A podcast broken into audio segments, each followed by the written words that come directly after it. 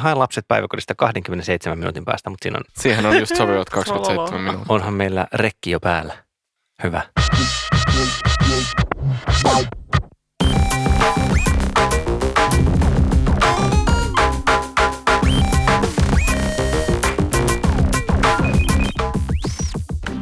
Tämä on Askelpalautin podcast, joka ei lue käyttöohjeita kyllä. Asioista pitää saada ilmankin selvää. Tänään studiossa kolme ihmistä, joka on binäärinä yksi yksi ihmistä. Laskinko oikein ottaa? Joo, kyllä. Ja tässä onkin itse äänessä, Tietojen käsittelijä Otto Ahoniemi. jonka lisäksi studiossa on myös tohtori tutkija Salla Varjalaakso. sekä toimittaja Olli Sulopuisto. Kuten tuosta nokkelasta alkupuheesta varmaan jo siellä fiksuimmat piksuimmat päättelivät, niin asiahan menee niin, että kaiken maailman ohjelmakäleillä, ohjelmavekottimilla ja muilla on manuaalit, mutta sitten siitä on vähän niin kuin kahtalaista näkemystä, että tekeekö niille yhtään mitään, onko niistä ikinä mitään hyötyä ja miten manuaaleja yleensäkään pitäisi käyttää. Otto, sulla oli joku relevantti tarina tähän alkuun. Niin, tässä viime aikoina, kun olen ohjelmistojen kehittämistä opiskellut, niin on tullut miettineeksi monta kertaa, että kun mä saan jonkun eh, tehtävän, sanotaan, että tee asia X tietyllä tavalla, jota en ole aikaisemmin toteuttanut. Mä huomaan, että se muistuttaa jotain asiaa, jota mä oon aikaisemmin tehnyt, esimerkiksi kurssimateriaaleissa. Niin olennainen kysymys, mikä aina tässä herää mieleen, on se, että menenkö selaamaan kurssimateriaalin läpi ja löydän sieltä ehkä, että, että mikä se vastauksen joku alkuperä olisi, lähden siitä sitten kehittelemään sitä vastausta, vai laitanko suoraan hakusanaksi Googlen tai DuckDuckGohun tai mihin ikinä, että m- miten tähän asiaan löytyisi ratkaisu. Ja useinhan asioihin löytyy aika helposti ratkaisu sillä, että mä vaan kirjoitan sen hakukoneeseen ja sitten Stack Overflow kertoo mulle, että mistä on kyse. Koska joku muukin on ratkanut ihan samaa ongelmaa omalla kurssillaan. Ja tästä ehkä sitten päästään laajemmin miettimään sitä, että missä tilanteissa oikeastaan ihminen selaa jotain niin kuin laajempaa taustatusta tälle asialle, nyt vaikkapa niin kuin manuaali tai jotain vastaavaa, ja missä tilanteissa vaan ratkoo ihan itse. Kirjoittaa Googleen tai sen sijaan, että edes kirjoittaisikaan mitään, niin ratkoo vaan itse. Luetteko te ikinä käyttöohjeita? Jos- puhutaan nyt nimenomaan ehkä tietokoneohjelmista, erotetaan vielä vaikka kännykkäsoftat erikseen. No kyllä mulla on ainakin ensin sellainen trial and error strategia, että ensin vähän hakataan päätä seinää, että löytyisiköhän täältä, no toimiskohan tämä tässäkin. Jos se ei toimi, sitten lähdetään Googleen, se on niin kuin kakkostrategia ja sitten äärimmäisessä hädässä voi päätyä sinne manuaaliin. Että ehkä niin ainoat esimerkit on ne manuaalit, joita on oikeasti lukenut, on ne, jotka on myös itse kirjoittanut, jota on muutama kappale tästä työhistorian varrelta tullut. Toi onkin hyvä, hyvä tuommoinen periaate, jota pitää yllä jatkuvasti. Luen vain, luen vain itse dokumentoimaan Siitä alkaa asiaa. tulla periaatekysymys. Syön vain eläimiä, Nykyistä. jotka olen itse omin käsin kuristanut. Kyllä. Lähestymistä. Ja minä olen käyttäjä, joka ei lue käyttöohjeita. Mutta kerropa nyt vielä ennen kuin jatketaan kierrosta tästä, mi- mitä sä oot siis dokumentoinut? Ja ennen kaikkea ehkä, että mitä siinä sitten oppii? Niin, oppiikohan siinä mitään? Varmaan ottamaan screenshotteja ainakin. Tota, mä oon dokumentoinut sellaista joustavan opinto-oikeuden hakujärjestelmää joskus vuonna Miekka ja Kilpi, joka on kyllä vieläkin ilmeisesti käytössä. Toivon, että niille on myös ne mun ohjeet siellä vielä, vielä käytössä. Sitten kriisiviestintäharjoitukseen mä oon tehnyt, tehnyt Jammeriin ja Confluenceen tällaista ohjedokumenttia, koska ei vaan löytynyt suomeksi sopivaa, mikä olisi toiminut siihen tarkoitukseen. Onko niistä tullut mitään palautetta käyttäjiltä? Onko kukaan lukenut siis? Kukaan muu kuin sinä lukenut niitä manuaaleja? Niin.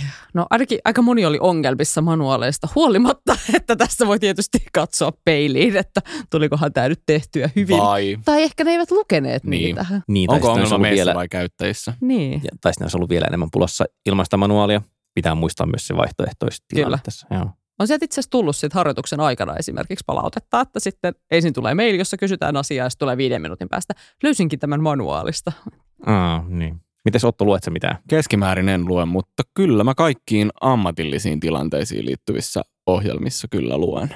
Vaikka nyt kun ostin uh, FabFilter, uh, ton plugin kokoelman audiohommiin, miksaushommiin, niin sieltä kyllä sitten selasin niitä manuaaleja läpi ennen kuin lähdin tekemään työtä. Mä ajattelin, että se olisi opettavaista ja se oli. Ainakin mä tiesin, mikä, mikäkin nuppi suunnilleen tekee. Mutta siis sanoit, että ammatillisiin tarkoituksiin, eli meneekö tämä nyt johonkin käyttömotivaation, että jos teen tätä huvikseni, niin en halua hassata tähän aikaa, jolloin se googlaan, miten tämä ratkaistaan, on ikään kuin riittävä strategia.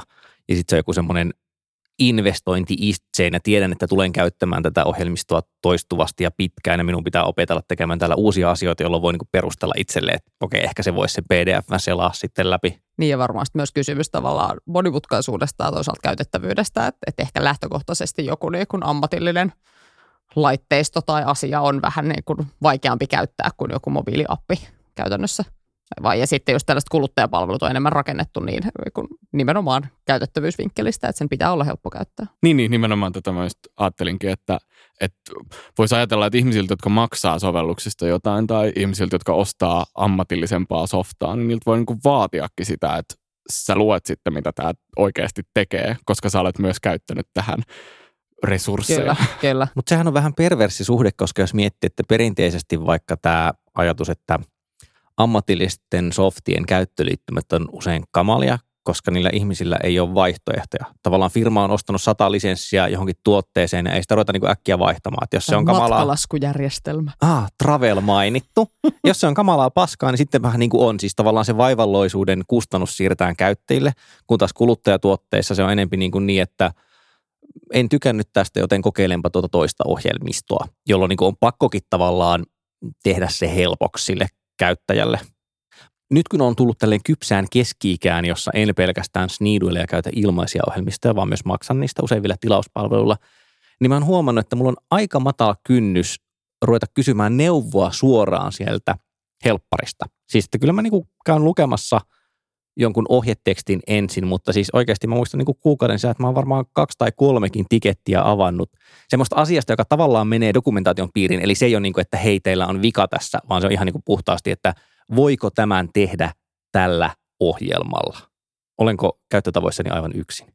Mä ehkä on ainakin ikään kuin kostona huonoista ohjeista löytänyt itseni tekemässä samaa. Niin kun vähän, Jee. että, tämä on tämä mun niin raja-aika, että jos mulla menee oikeasti yli kolme minuuttia tämän asian etsimiseen täältä helpparin sivuilta, niin sitten mulla on jo oikeutus laittaa se sinne chattiin tai mailiin, että ei kun mitä ihmettä. Yleensä saatteella tämä varmaan lukee jossain, mutta en nyt löydä. Mä oon itse asiassa parin ohjelmistoalalla työskentelevän tutun kanssa keskustellut kanssa tästä samasta ja no, kummatkin tekee siis kuluttajille suunnattuja ohjelmistoja ja sanoivat kummatkin, että käyttäjät haluavat, että sivuilla on jonkunlainen niin dokumentaatio aina olemassa tai jossain on jotain tietoa. Mutta sitten oikeasti analytiikassa näkee, että ei ihmiset kauheasti niitä lue. Mm. Sieltä lähtee heti kun vaan mahdollista, niin sitten lätkitään niin tikettiä menemään tai jotain, jotain mailia tai mennään chattiin tai mitä mm-hmm. tahansa. Että jos käyttäjä ei osaa käyttää, niin harvemmin se oikeasti jaksaa lukea asioita mä en siis suoraan sanottuna myöskään saa päähäni mm, oikein niin kuin mitään semmoista digipalvelua tai ohjelmistoa, missä ne niiden omat ohjeet olisi kattavia. Sitten just se, mitä jostain foorumeilta tai niin kuin fanivikeistä tai mistä ikinä löytyy, niin ne voidaan vastata kysymykseen ilman, että mun tarvii siis lähettää mailia sinne kehittäjille. Mutta ne, ne on eri asia ja ehkä siinä on oikeasti vaan tämmöinen tavallaan työmääräkysymys, että todella kunnollisen ja kattavan ja hyvin muotoilun ohjeen tekeminen vie niin pirusti työtunteja, että sitten se de facto vähän tuppaa niin kuin kaikilta jäämään kuitenkin. Mm. Vaikka useasti ne on kuitenkin suunniteltu sillä ajatuksella, että käyttäjän ei tarvitsisi laittaa sitä. No totta kai, ja siis sehän näkyy... Sehän, niin. niin, se on se pääpointti niissä. niin, niin, siis nimenomaan, että... Käy että tavallaan tota, se bisneslogiikka siinä takana. Kyllä, nykyään on tosi usein piilotettu vaikka se kontaktisähköposti tuolta manuaalisivuilta, että sitten se on semmoista, että ensin menee hakulaatikko, ja sitten siinä on vähän semmoinen klippyn tyyppinen apuri, joka sanoo, että hei, että oletko käynyt lukemassa tämän artikkelin. Ja sitten tekee mielihuuta, että olen jumalauta. Ja sen takia myös kirjoitan sitä mailia sinne supporttiin. Kyllä, kyllä. Se on tosi rasittavaa välillä, kun on siis vielä välillä, kun olen tehnyt tämmöisiä digitaalisia puhdistusoperaatioita, eli yrittänyt pu- poistaa käyttäjätunnuksia, niin se on jossain palvelussa ihan tajuttoman hankalaa. Ja sitten kun mm. siihen on yhdistetty se, että ei haluta, että käyttäjät poistaa tunnuksia, siitä ei ole mitään ohjeet missään, ja sitten on vielä piilotettu se hemmetin support-maili. Mm. Mä, mä niin löydän itseni arvailemassa support-maileja siis mun mailiohjelmassa ja laitan sitten Aa. saman mailin moneen eri osoitteeseen. Tämä on vähän niin kuin toivoakseni, että, että, se menee perille. Jos ei mitään muuta keksi, niin sitten abuse, abuse at domain vähintään. tai yritäpä perustaa lehtitilaus. Mm. se on myös toinen sama homma.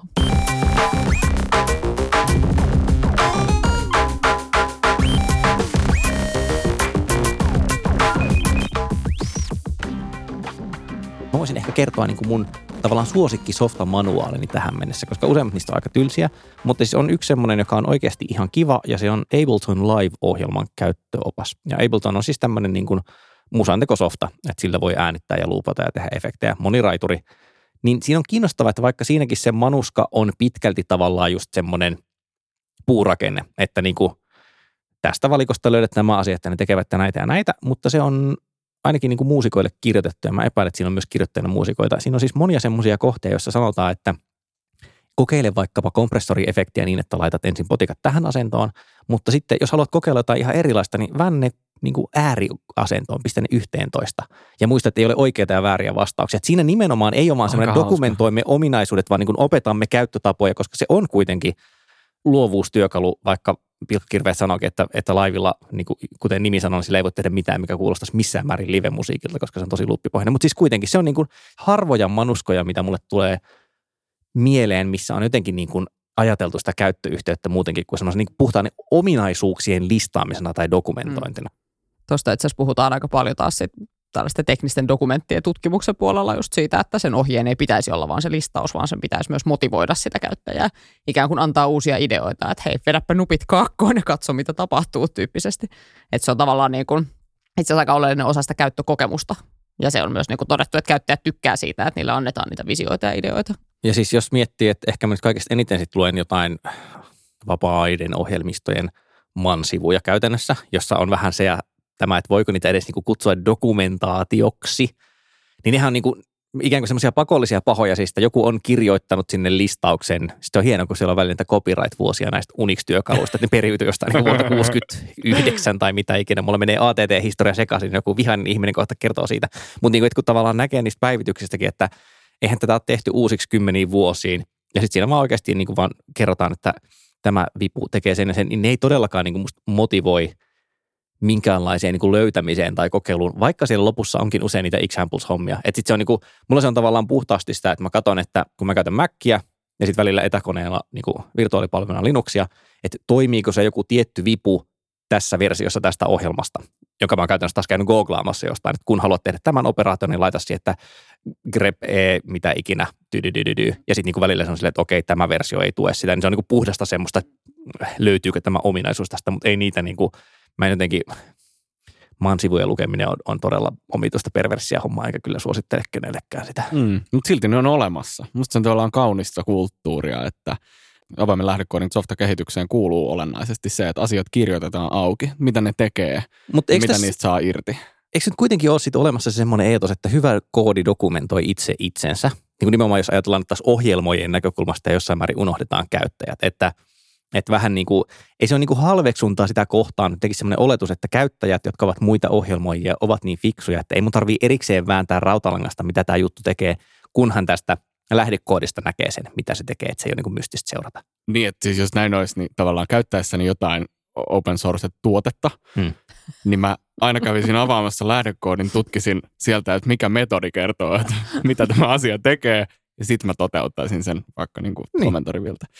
Mä en ehkä ihan osta tätä ajatusta nyt, vaikka kaunis onkin. Musta, musta on eri asia silti kuitenkin, että mikä on se ohjelmoijien välinen koodi kertoo itse, mitä se tekee, ja mikä on se, mitä mä kerron käyttäjille. Vaikka se toinen käyttäjä olisi ohjelma, joka sitä mun ohjelmaa käyttää. Joo, siis tämä on itse varmaan ihan totta, että kaikkien – ohjeiden laittaminen sen saman dokumentaatiokäsitteen alle tekee nyt jossain määrin vääryyttä sille, että mm. siellä on niin kuin eritasoisia ohjeita olemassa kyllä. Tämä oli semmoinen, että kun mm. Twitterissä tota, kyselin etukäteen, että mitäs dokumentaatioaiheeseen liittyvää kamaa olisi, niin siellä yksi ihminen sitten vastasi, että ärsyttää, kun on vanhentuneet ohjeet ja puhuu käsittääkseni just tämän tyyppisestä – Eli ei tavallaan loppukäyttäjälle tehty manuaali, vaan just joku man-sivu, että pitää käydä itse lukemassa sit sieltä sourcesta, että mitä se homma tekee.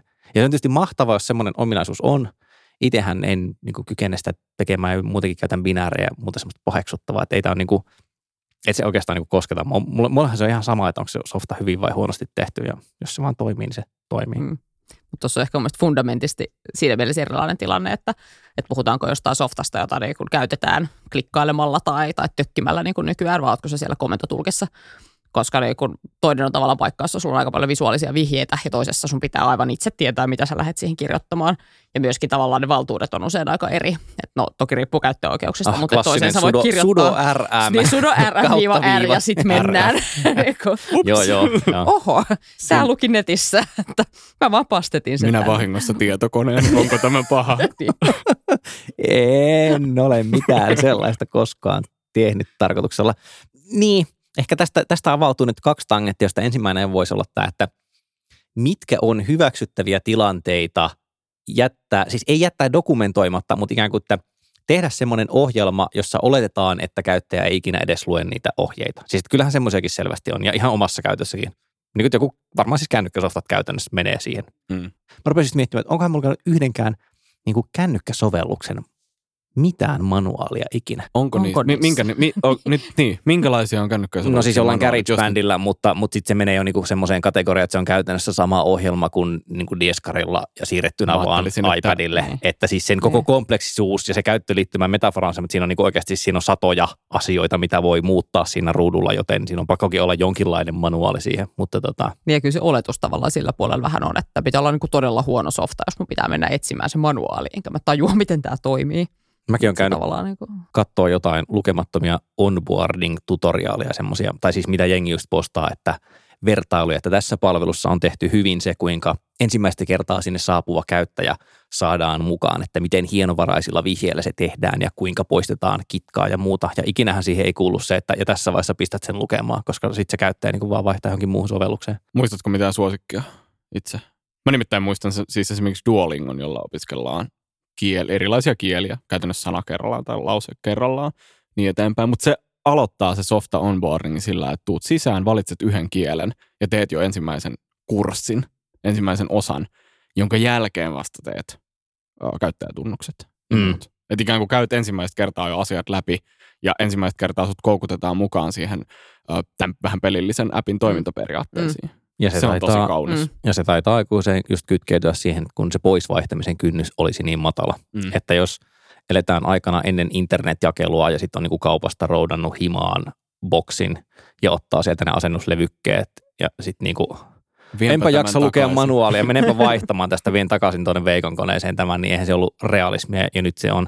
Ja mä en siis, mä en tiedä, tämä on vähän tämmöinen vanha setä horisee-tyyppinen, mutta et onko semmoinen olettamus ikään kuin käyttäjän näkemästä vaivasta, onko se niin kuin säteily vähän muihinkin asioihin, että tehdäänkö siinä tavallaan kategoriavirhe, että mun mielestä on ihan ok edelleen olettaa, että just joku toimistosoftat on vaikka semmoisia, että kyllä siinä saa niin kuin itse asiassa luetuttaa manuaalia käyttäjälle. En mä jotenkin, että mun on hankala Niin. niin. keksiä, miten ne voi saada sitä kaiken irti, ellei ne näe vaivaa sen eteen. niin just jonkun Officen kohdalla tavallaan varmaan lähdetään siitä oletuksesta, että ne perusasiat, saat tehtyä sen dokumentin ja jonkun CVn ja työhakemuksen ilman, että sun tarvii ehkä käyttää sitä ohjetta, mutta sitten jos sä haluat tehdä jotain sisällysluetteloja ja niin kun you name it, jotain monimutkaisempaa, niin sitten on ehkä pakko alkaa googlaamaan tai lukemaan.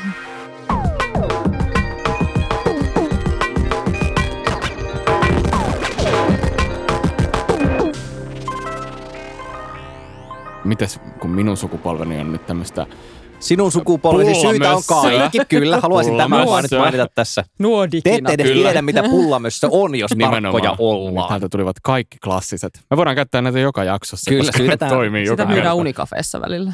Pullamössöä. Pullamössö jälkiruoka. Häh? Joo. Mutta eihän nämä oikeasti niin opiskelijat... tiedä, että joku mitäs- pullavanukas. Siis se on pullavanukas nykyään. No niin, pullavanukas. Pullavanukas sukupolvi. Niin. Uusi tuleminen. Selvä. No niin, pull, me pullavanukas sukupolvi joka tapauksessa olemme tottuneet käyttämään erilaisia ohjelmia tavalla, jotka lähtökohtaisesti ovat tuolta puhelinten puolelta. Me täppäillään, klikkaillaan isoja buttoneita ja kaikkea vastaavaa. Niin mikäs fiilis teillä on sitten meistä tämmöisten monimutkaisempien ohjelmien käyttäjinä? No teitä on ainakin tutkittu aika paljon ja todennettu tämä, tämä mitä just sanoit, että, että tavallaan osataan niin kuin tietyllä tavalla käyttää niitä appeja ja osataan olla somessa kukalla vedessä, mutta sitten se, että, että pitääkin saada ne sivunumerot sinne Wordidokkariin, niin se ei enää onnistukaan. Tai, tai no itse esimerkiksi opettaessa törmännyt ihmisiä, jotka ei osaa tallentaa kuvaa netistä, mikä tavallaan niin kuin, mun mielestä olisi aika perustaito, että sä osaat tallentaa sen niin kuin jossain verkossa olevan kuvan sun tietokoneelle. Siis oikea hiiren nappi ja save as Niin. tai save images. Joo. Niin tavallaan että tämä on jotenkin tilanne, mihin niin kuin ehkä tietokoneiden ja tablettien keskellä kasvanut ihminen ei ole vaan niin kuin joutunut. Koska kaikki tapahtuu niin smoothisti ja sä vaan niin kuin teet ja meet. Kun mä ostin ensimmäisen älypuhelimeni, eli kyseessä on siis ensimmäinen Android-puhelimeni vuonna 2010, juuri näin se menee. Niin jälleen mua pilkattiin. Mua on oikeasti pilkattu niin kuin internetissä näistä asioista, mutta siis Sulla on tosi ilkeitä kavereita kyllä. Niin, no, tämä, on tämä, vihapuhe. tämä, tämä, on tämä vanha, vanha tota Irquote-viisaus, että Irkki on päiväkirja, joka vittuilee takaisin Kyllä. tyyppinen sovellettuna kaikkiin muihinkin palveluihin. Mutta siis se, että kun mä niinku ehkä vähän elvistelen postasin, että oo, mun uuden puhelimen mukana tuli 300-sivuinen manuaali, niin sitten joku vastasi siihen, että, että minkä helvetin takia, niin kuin, että miten paska laite se on, jos sun pitää lukea ensin se manuaali, joka oli siis varmaankin iPhone-käyttäjä jo siinä vaiheessa oletan. Mä jotenkin ajattelin, että totta kai, niin kuin, että tämä on, tämä on laite, jolla selvästi pystyy tekemään tosi monia asioita. Että siis se on monimutkaisempi kuin puhelin. Olkoonkin, että mä olin lukenut myös mun aikaisempien puhelimien, siis Nokia 510 ja jonkun 3000 sarja puhelimen niin kuin ohjeen. Musta oli tavallaan niin kuin, oli kivaa löytää sieltä, että mitä kaikkea sillä voi tehdä. Ja sitten niin tässä oli sama homma, että en mä kokenut sitä niin kuin velvollisuudeksi tai kynnykseksi. Tosin pakko sanoa, että nykyään kyllä en ole. Niin, olennainen kysymys. Tekisitkö tämän saman vuonna 2018? No en, mutta tietysti siinä on se, että mä oon kerran nähnyt sen duunin. Mä osaan käyttää niin kuin Androidia aika monipuolisesti. Mä tiedän, mistä Androidista unlockataan developer optionsit, että pitää klikata kahdeksan kertaa niin kuin sitä krediittinappia. Mutta mä oon siis kerran tehnyt sen duunin, eihän mun tarvitse kerrata sitä jokaisen Eli, eli sun pitää niin valmistua tähän tavallaan Okei, okay, mutta jos mä Käyttöohjaa-akatemiasta. sanotaan, että sä ostaisit tässä vaikka uudet Oculus Riftit, joita et ole käyttänyt koskaan. En ole, joo. Lukisitko niiden käyttöohjeet? Siis kyllä mä aika usein selaan, kun just, just tota ostaa jotain fyysisiä laitteita niiden mukana tulee sitten semmoinen painettu niin kuin muutaman sivun manuska, siis aika yksinkertaistekin, mutta jollain tavalla niin kuin tietokoneen laitteiden tai lisävarusteiden niihin kanssa. Mä selaan sen sitten mulla usein on niin kuin se reaktio on nähnyt semmoinen, että no ei tästä nyt kyllä saanut mitään irti. Et loppujen lopuksi tässä sanotaan, että, että se ladataan tökkäämällä piuha tuohon tota USB-rööriin ja mä niin kuin, mä vähän niin kuin sille refleksiivisesti luen ne mutta tota, ei sitä yleensä mitään tuu. Se on vähän semmoinen, että luenpa siltä varalta, että jos siinä olisi jotain. Me, me, me, mietin sitä niin kuin vaikka niitä, just niitä VR-laseja. Käytännössä mä nyt olettaisin, että ne toimii silleen, kun mä vaan tökkään ne sisään. Että kyllä mä varmaan niin silmäisin, että onkohan täällä jotain löydettävää, mutta en mä usko, että mä saisin siitä manuaalista mitään. Mm. Tämä oli tietysti vähän huono esimerkki, koska VR-lasit on vähän eri asia kuin uusi puhelin kokonaisuudessaan niin, no, tai uusi älypuhelin. Niin. No mutta miten sitten... Tota... muistan tota puhelinohjeesta mm. ettineeni sitä, että, että pitääkö tämä ladata ennen käyttöönottoa, koska se oli jossain vaiheessa, saattoi olla niinku edellisen akkusukupolven aikakautta, että sun piti ensin ladata se täyteen ja sitten vasta sai käynnistää sen. Joo, niissä oli muisti-ilmiö, jolloin... Ja tota... sitä huomaa niinku kattoneensa. Mutta... Mm, ne on tämmöisiä erikoistilanteisia.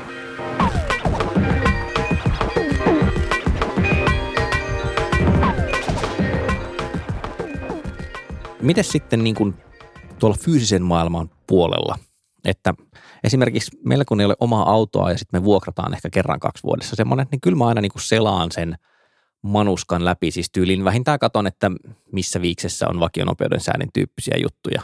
Ja siinä se ei musta, siis mä, mähän osaan ajaa autoa, ei mun niinku tavallaan tarvitsisi katsoa sitä, mutta siinä on vähän sama, siinä on joku semmoinen, että, että ehkä täältä löytyisi jotain kiinnostavaa tyyppistä. No mulla se on sama käyttötapa kuin softassa, mutta miten niin te muut? Onko siis niin tavallaan fyysisten esineiden kanssa jotenkin erilainen suhtautuminen kuin softakilkkeiden kanssa? Kyllä se on aika sama suhtautuminen. Siinä vaiheessa, kun se syttyy se joku hätävalo tai tai joku, niin, kun signaali tulee, niin sitten lähdetään ehkä katsomaan sitä manuaalia ja kaivamaan, että, että missä on, mutta enemmän siellä luottaa. se, että niin se on roskissa silloin. niin, niin, Ei, siis... se on siellä pelkääjän puolen laatikossa Eli siis, aina. Että, niin autossa totta. niin. Eli siis sä et kerää niin kuin, tavallaan varmuuden vuoksi ensin jotenkin laajaa kompetenssia, vaan se on vasta sitten, niin kuin, kun tulee tarve, niin, niin sitten varmaan sille, että jos mä löydän sitä jarrua, niin sitten mä ehkä lähden lukemaan manuaalista, että missä se on. Mutta, siis uusissa autoissahan voi olla käsijarru, se on ihme nappula, eikä niin kuin vedettävä. Että. Niin, joku todellis- todellisuus on kuitenkin se, että vaikka kodinkoneita, niiden ohjeita selatessa, niin en mä nyt tiedä, saako sieltä oikeasti siitä leivänpahtimen ga- guidista nyt kauheasti. Mä olen, irti, ostin tässä just siis vastikään leivänpahdin kahvinkeitin äh, vedenkeitin sarjan. Ja, ja mä, mä ajattelin, että semmoinen... samassa laitteessa, anteeksi, niin? niin? niin ei, ei. Semmoinenkin olisi ollut kyllä itse asiassa kätevä. Mutta mä luulen, että mulla on semmoinen jotenkin vähän perversi suhtautuminen noihin, koska mä aina haluan, siis siltä varalta, että jos sieltä nyt tulisi jotain, niin lukee ne läpi.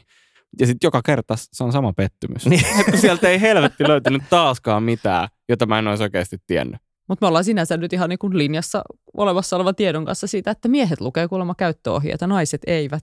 Joten olen tässä jännä, iloinen sukupuoleni edustaja. Koska se stereotypia taas siitä, että, että mieshän ei neuvoa kysy, jos on vaikka vieraassa niin. kaupungissa. Mutta siinä on ehkä semmoinen sosiaalinen ahdistus. Mies kysyy neuvoa paperilta. Niin, nimenomaan. En voi paljastaa ihmiselle tietämättömyyttäni, mutta voi niin kuin kyllä mennä niin. Googletaan lukemaan, paperi käy. hankkia kompetenssia. Sitä paitsi kun olen lukenut manuaalin, niin on helpompi mies selittää sen Ai totta. Ihan luulen, että tässä aivan vähän totta. Vähän sille, tämä, mitä Roopiankasta sanotaan, että, että hän ei säästä kustannuksia voidakseen säästää rahaa, niin tässä on kuitenkin sama, että en kysyä neuvoa, mutta että pääsisin pätemään, niin sitten voin nähdä vaivaa vähän sen eteen palautamme askeleittain itsemme kohti ohjelman loppua. Tässä metaforassa ei luultavasti mitään järkeä, mutta ei se mitään. Mennään eteenpäin. Aloitetaan tutkijasuosituksesta, sillä ollaan luvannut, että, että tiede pidetään kirkkaana mielessä kuitenkin tässä podcastissa. Kuka on tämä terävä mieli, josta tänään aiot suosituksen antaa? Joo, suosittelisin tällaista kuin apulaisprofessori Jennifer Mahen Marylandin yliopistosta Baltimore Countista, joka on tutkinut tällaista, niin kuin, tähän on softatutkija ja sitten teknologisen viestinnän tutkija ja katsonut muun muassa käyttöohjeistuksia ja ylipäänsä koodin retoriikkaa ja hän puhuu tällaisesta niin kuin softa-evangelismista ja siitä, miten nämä niin kuin dokumentaatio ja ylipäänsä se koko niin kuin koodin ja koodauksen ympärillä pyörivä kielenkäyttö ikään kuin rakentaa moraalista ja poliittista arvomaailmaa samalla kun on tällainen näyttää ikään kuin joltakin ei-poliittiselta, tekniseltä mm. asialta. Siellä on taas humanistit mennyt hapattamaan jonkun. että Kyllä. kaikki viestintä on kuitenkin aina myös vallankäyttö. Mm. Kaikki on kategorioita. Kyllä. Mä voisin, en mä nyt niinku, val- no ehkä mä ihan vähän valitan, mutta siis tämä liittyy siihen, että olen pari kertaa törmännyt siihen, että aika on kamalan vaikeita tietokoneohjelmille ja aikavyöhykkeet on kamalan vaikeita tietokoneohjelmille. Viimeksi purasi esimerkiksi niin, että me käytetään semmoista Airtable-nimistä palvelua, joka on käytännössä vähän niin kuin taulukkolaskenta, toimii selaimessa meidän tota, tuotannon hallintaan. Ja sitten kun sitä käytetään selaimella ja olin reissussa eri aikavyöhykkeellä ja laitoin, että hei äänitetään podcast tuona aamuna kello yhdeksän, niin sehän menisi sitten tunnilla pieleen sen aikavyöhykkeen mukaisesti – se aiheutti jänniä tilanteita oikeastaan tähän liittyen tämä ei ole varsinaisesti lukuvinkki, mutta kannattaa ottaa show notesista tämmöinen artikkeli kuin UTC is enough for everyone, right?